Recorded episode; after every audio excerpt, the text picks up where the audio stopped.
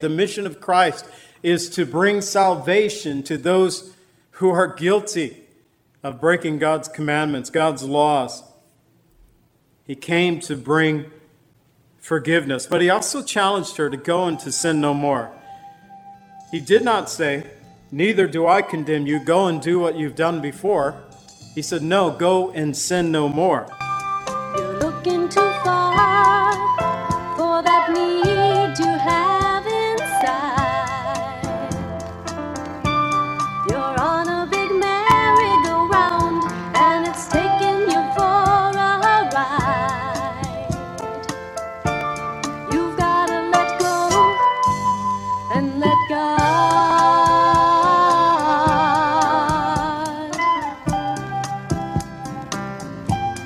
Welcome to the Cleansing Word. We invite you to stay with us as Pastor John Pennell of Calvary Chapel Lake Villa takes us through a verse by verse study from God's Word. Each Monday through Friday, we'll be airing messages to encourage you in your faith that you might grow in the knowledge of our Lord and Savior, Jesus Christ. I hope that you enjoy this broadcast, and I'll return at the close of this teaching to give you more information about our church and how you can obtain a copy of this message.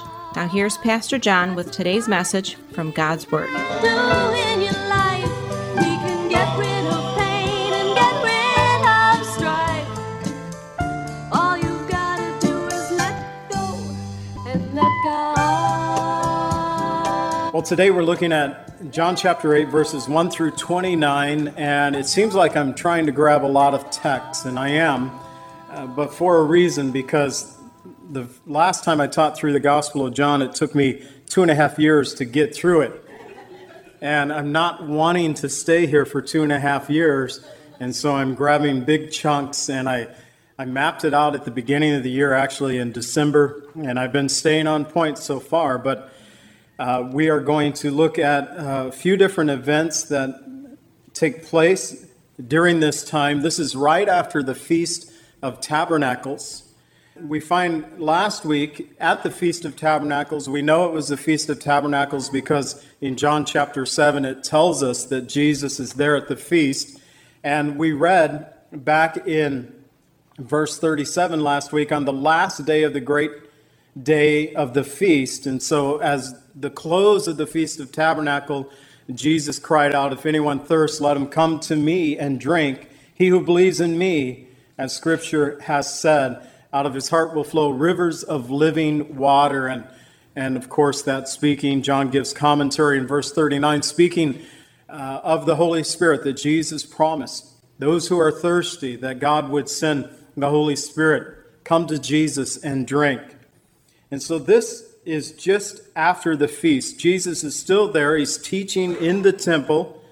It's immediately following the Feast of Tabernacles. We know that Tabernacles takes place in either late September to late October. So it gives us a timeline that Jesus is five to six months out, depending on how the Jewish calendar works, before his crucifixion. So we're in the last, we could easily say, last six months of his life, his final teachings here. And this event taking place just after the Feast of Tabernacles.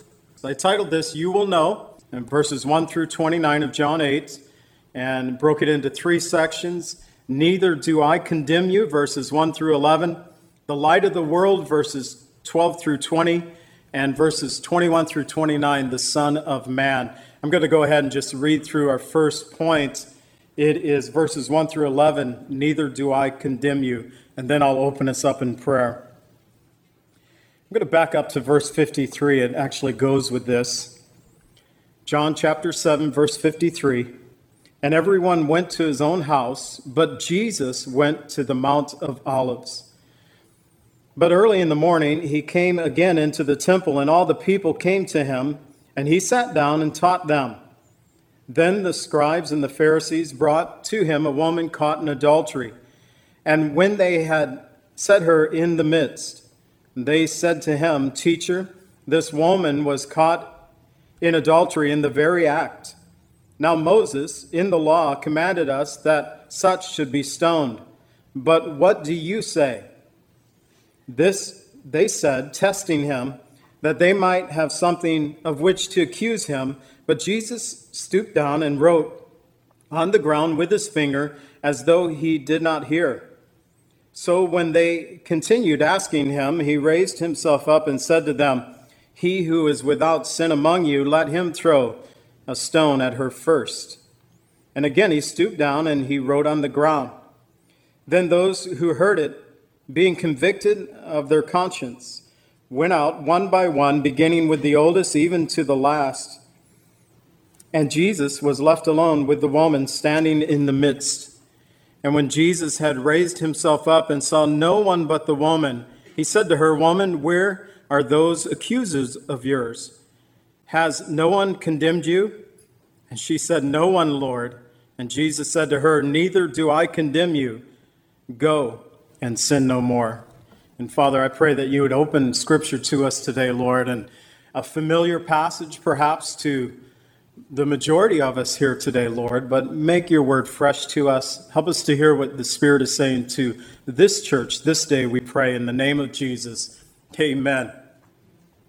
So I wanted to back up to verse 53 because that really goes with the text itself. Everyone went to their own house, but Jesus went to the Mount of Olives. And we never read of Jesus having a home.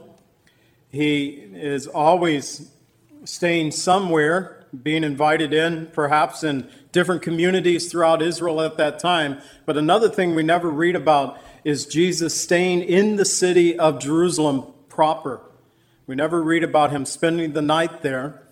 But here he went out to the Mount of Olives. It's just across from the Temple Mount, and you can do this to this day. You can't go out the same way because the gate has been sealed shut and if you ever see a, a, picture of Temple Mount today and the eastern wall of Jerusalem, you can see the gates. I think the very tops of the gates that Jesus would have used. It's the eastern gate, it is the king's gate. It's the gate that the prince would have used to come into the temple area. And it was just across from the Mount of Olives. The Mount of Olives, known because it had a grove of olive trees there, and amazingly, there are still trees at the base of that mountain that date back to the time of Christ. They'll actually take you to a tree and say, This is the one where Jesus prayed there in the Garden of Gethsemane, and where he prayed that night and cried out to his Father. I don't know if we can actually know. And when you go on tours in Israel, they take you to a lot of places where they say, This is the actual spot.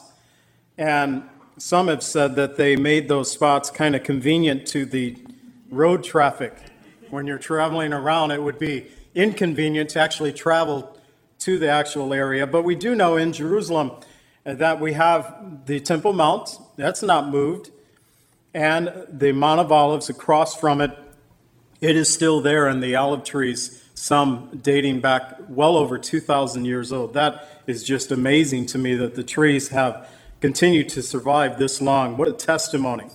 So he went out by the eastern gate in Jerusalem. It's also known as the Golden Gate or the Beautiful Gate. And it's called in Hebrew the Gate of Mercy. In Ezekiel 46 12, now when the prince makes a voluntary burnt offering or voluntary peace offering to the Lord, the gate that faces toward the east shall be opened for him, and he shall prepare his burnt offering and his peace offering as he did on the Sabbath day, and he shall go out, and after he goes out, the gate shall be shut. And so, this is the thought that when Jesus comes, he'll enter through the eastern gate. The gate today is shut, it's sealed shut with stones. I mean, you can't open it, it would have to be broken open. But the idea of Christ one day will enter into this gate when he'll come again at the second coming, and his feet will set down on two mountains, the word tells us, on Mount Moriah and there on Mount of Olives. But we never read of Jesus sleeping in the walls of Jerusalem. It tells us, though, in John 18, verses 1 and 2, when Jesus had spoken these words, this is about six months later, he went out with his disciples over the brook Kidron, and there was a garden, which he and his disciples entered. And Judas, who betrayed him, also knew of the place, for Jesus often met there with his disciples. So it wasn't uncommon for Jesus to go to the Mount of Olives, to go into the Garden of Gethsemane to pray and to be with his disciples. In fact, Judas would know this is where Jesus would be on that night that he came to betray him there with the guards that came to arrest Jesus. And so here we have this situation. Jesus is teaching in the temple, and the religious rulers came. And as he taught, they brought this woman caught in the act of adultery. In verse 2, first, I want us to notice that all the people came to Jesus, and Jesus sat down and taught them. That was a common thing. I think I like this the older I get. The method of teaching in Jesus' day is that the students would stand and the teacher would sit. Give me a chair. Let's try it right now. but it meant when the teacher would sit that he had something to say and the pupils would stand. The common people, though, they heard him gladly. Mark 12 37. They heard Jesus gladly. In Luke 9 19, 47 through 48, and Jesus taught daily in the temple. The chief priests, the scribes, the leader of the people sought to destroy him, and they were unable to do anything, for all the people were attentive to hear him. The people, the regular folks, they just loved to hear Jesus teach. Now, the religious rulers, they wanted to see him destroyed. And they came at this time testing Jesus. They were always testing Jesus, and they used the Word of God. They would use a passage from uh, Leviticus, from Deuteronomy, that speaks about adultery. And at this time, in the middle of his teaching, they brought this woman, and you can somewhat imagine the scene. I'm sure the woman didn't want to come willingly, or perhaps uh, she came in humility because she had been caught in the act of adultery. And they would say, in the very act, that she came in humility. We might envision someone just screaming and crying and not wanting to go with someone else in this sense to be judged, but maybe she at this point was so broken that she came in silence. And it was the religious rulers who were making the noise there. And they said to Jesus, Teacher, this woman was caught in, in adultery in the very act, and Moses in the law commanded us that such should be stoned. But what do you say? So they came testing Jesus. They reminded Jesus what the law said should happen to her, but they wanted to know what Jesus would do. Now, this is in the Ten Commandments, it's number seven. Exodus 20:14, you shall not commit adultery. And so this is we might say one of the big 10s, the things that we shall not do. You shall not commit adultery. And the first thing we notice, though, is that the woman is alone. And the old adage goes, it takes two to tango. And they said, We caught her in the very act, so where's the guy? They didn't bring the guy, and, and there are you know, Bible scholars that theorize why they didn't bring the guy. Some would say that they knew the guy and didn't want to get him in trouble. But in Leviticus 20:10, the law states the man who commits adultery with another man's wife, he who commits adultery with his neighbor's wife, the adulterer, the man, the adulteress, the woman, shall be put to death. That's what the law states. Both should have been there, present. And so we find the hypocrisy even in the religious rulers that they didn't bring the, hus- the man, not the husband, the man, and the woman, just the woman. Yet Jesus, he ignored them. The law states death by stoning. But Jesus stooped down and he began to write on the ground. You know, this is not the first time that the finger of God wrote accusation against someone. We go back to Daniel chapter 5, verse 5. It tells us at that same hour, the finger of a man's hand appeared and wrote opposite the lampstand on the plaster of the wall in the king's palace. And the king saw the part of the hand that wrote. And here's what he wrote, verses 25 through 29. This is the inscription Mene, meaning, tekel, upharsin. You guys remember that from Vacation Bible School a, year, a few years ago? It's almost VBS time here. We uh, stressed this in one of our VBSs. Mene, meaning, mene, the meaning of that have to be careful of saying meanie and meaning at the same time. It's kind of confusing there. The meaning of the word meanie God has numbered your kingdom and finished it, tekel. You have been weighed in the balances and found wanting. And you Upharsin, your kingdom has been divided and given to the Medes and the Persians. So it's not the first time that the finger of God has written accusation against someone. And we find that Jesus, he stooped down, he began to write on the ground. And they continued, it tells us in verse 7, to bring accusation. And so Jesus stood up, verse 7 He who is without sin among you, let him cast the stone first. Then he stooped down and he began to write again. Now, this side of heaven, we'll never know what Jesus was writing on the ground. There have been a lot who have theorized perhaps Jesus, the first time he went down, wrote out the Ten Commandments. And then the second time, he began to write the names of the accusers next to the commandment that they had broken, connecting their sin to one of the Ten Commandments. I happen to have caught a summertime cold, and it's going to give me trouble today. The interesting thing in the Greek word, the word that's translated as wrote, it means to write down an accusation.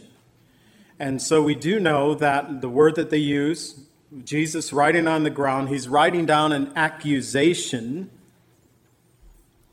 but we will not know this side of heaven what Jesus wrote on the ground. But John tells us that as Jesus said, Let him who has no sin among you, let him throw a stone at her first. From the oldest to the last, they left one by one. Now, I think the oldest to the last was because the longer you live on this life, the more sins can compile upon you. You have a little more history and a lot more guilt that can be on you. And I think that's why they left from the oldest to the last. Last month, I was talking to a friend of mine who pastors a church out in California, and they had a similar situation within their church and that of adultery. And, there was couples involved, and uh, church discipline had to take place. And yet, the couples who were involved in this adulterous situation, they surrendered to the discipline. They confessed their sin. They sought counsel and relationships were restored. In fact, the two separate marriages that was involved in this, uh, they remained married. They worked through the situation. And my pastor friend said, you know, uh, there are people in the church that wanted us to kick them out, to bring down the letter of the law against them.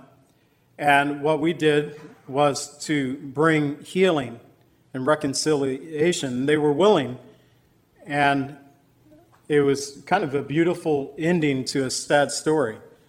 But the thing is, here it is a year later, and now the younger couples within the church are leaving the fellowship because they feel that they didn't handle things properly. And all I said to him as he was telling me this, that he who has been forgiven much loves much. I think the older we get, the more forgiving we might get in a situation. But the younger we are, we might want to uh, lay down the letter of the law.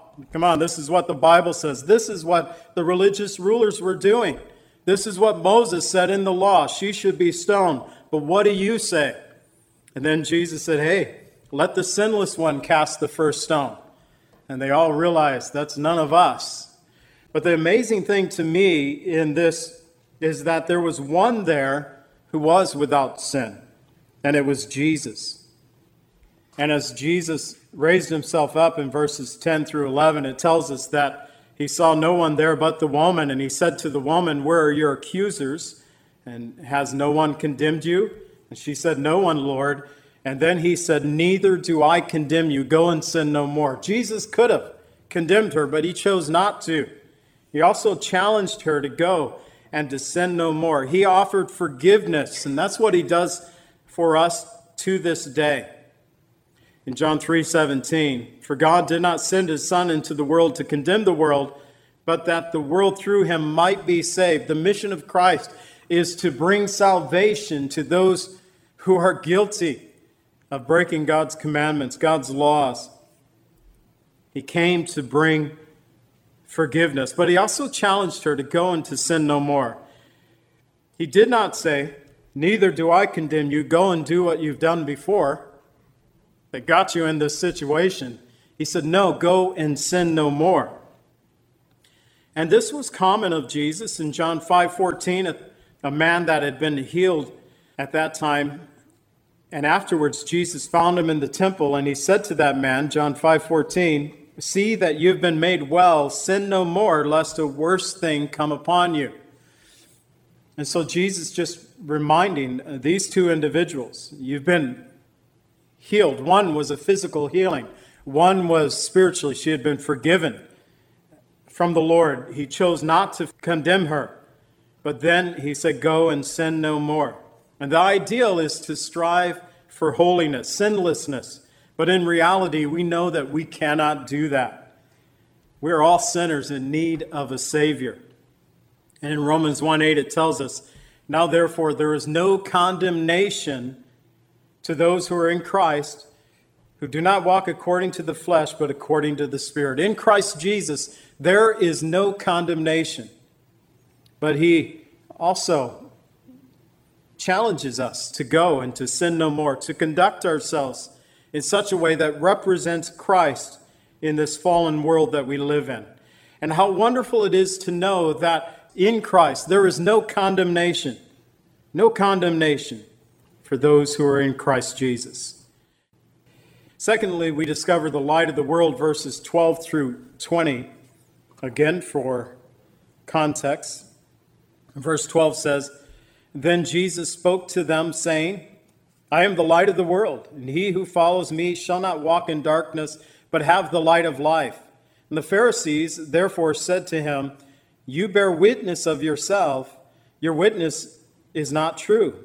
And Jesus answered and said to them, Even if I bear witness of myself, my witness is true. For I know where I came from and where I am going but you do not know where I come from and where I am going. You judge according to the flesh, I judge no one.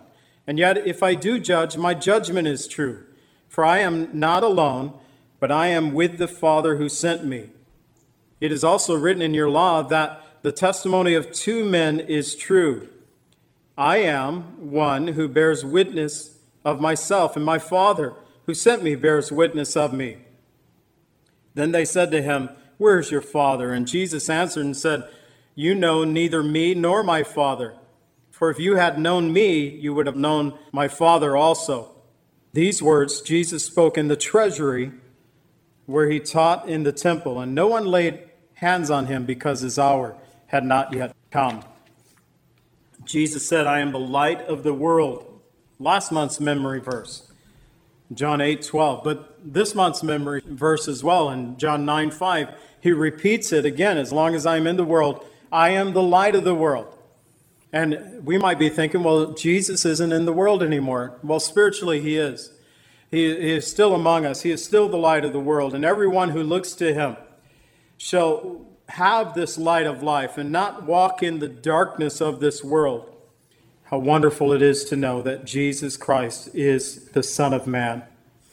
He said, You will know when you have lifted me up, you will know.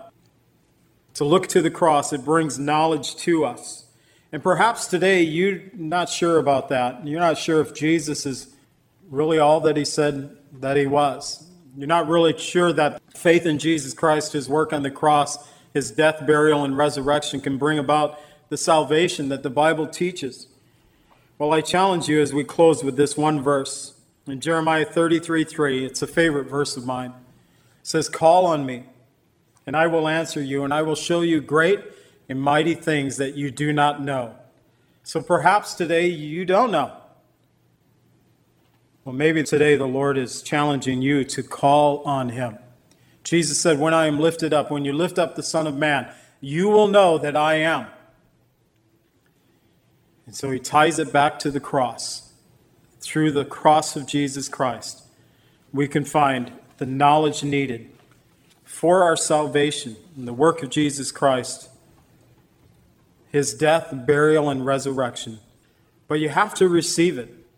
You can't just have a head knowledge of this. This was the problem of the religious rulers. They had the head knowledge, but no heart knowledge. They never truly believed. And unless one believes, they cannot be saved. Father, we thank you for your word and for what it teaches us this day. We pray in the name of Jesus. Amen.